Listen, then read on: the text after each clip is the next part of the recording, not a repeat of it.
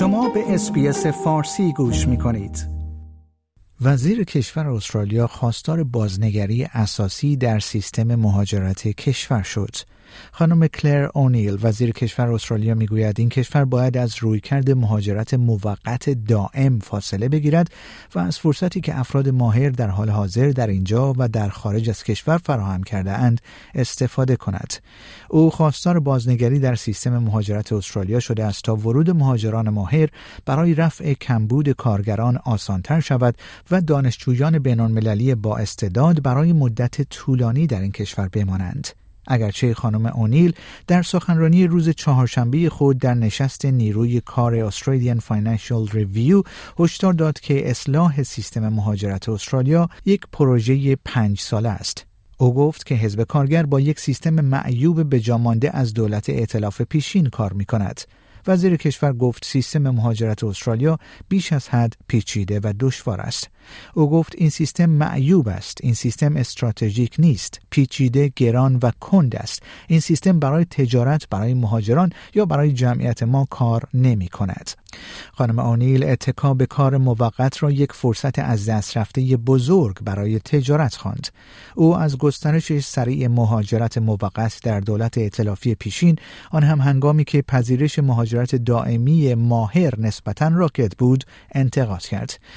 وزیر کشور مدعی شد که تغییر خیره کننده روی کرد به سمت مهاجرت موقت با هزینه های اجتماعی و اقتصادی قابل توجهی همراه بوده است. اما از طریق غفلت به جای گفتگو درباره سیاستگذاری مناسب رخ داده است. تعداد مهاجران موقت در استرالیا به استثنای ویزاهای توریستی و ترانزیت از حدود یک میلیون نفر در سال 2007 یعنی زمانی که حزب کارگر آخرین بار در قدرت بود به یک و نه دهم میلیون نفر در حال حاضر افزایش یافته است.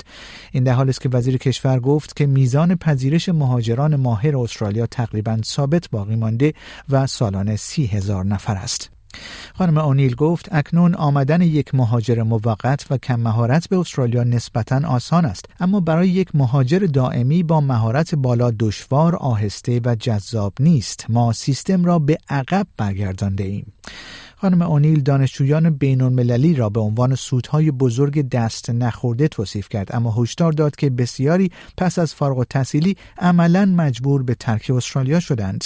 او گفت که حدود چهل درصد از افرادی که باقی ماندند در نهایت در مشاغلی با مهارت پایینتر از آنچه که واجد شرایط بودند کار کردند و این تا حدی به این دلیل است که استرالیا فاقد سیستمی برای ادغام آنها با نیروی کار گسترده تر بود.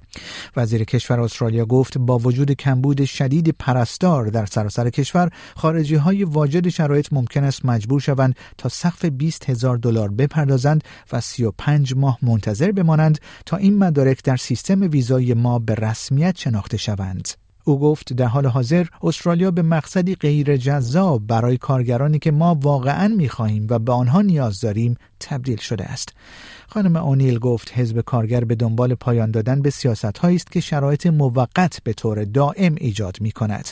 این شرایط باعث شده است تا مهاجران نتوانند در استرالیا مستقر شوند، نتوانند در حوزه تحصیلات خود سرمایه گذاری کنند یا برای راه یک تجارت وام دریافت کنند. وزیر کشور استرالیا گفت در عوض بسیاری در حال سفری کافکا مانند هستند. دائما فرم پر می کنند و انواع مختلف ویزاهای موقت را تجربه می کنند این نه برای آنها خوب است و نه برای کشور. لایک، شیر، کامنت اسپیس فارسی را در فیسبوک دنبال کنید.